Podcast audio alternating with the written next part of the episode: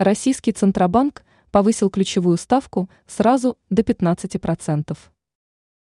Центральный банк РФ 27 октября повысил ключевую ставку сразу на 2 процентных пункта с 13 до 15% годовых.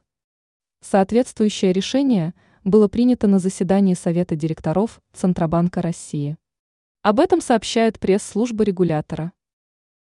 Почему ЦБ РФ резко повысил ключевую ставку. Ключевая ставка – минимальный процент, под который ЦБ РФ принимает средства на депозиты и выдает кредиты коммерческим банкам. Размер ставки влияет на уровень инфляции.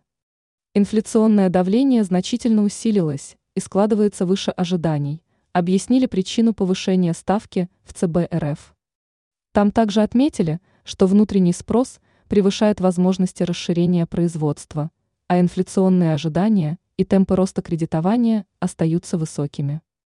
В этих условиях требуется обеспечить дополнительное ужесточение денежно-кредитной политики, сказано в пресс-релизе ЦБ РФ.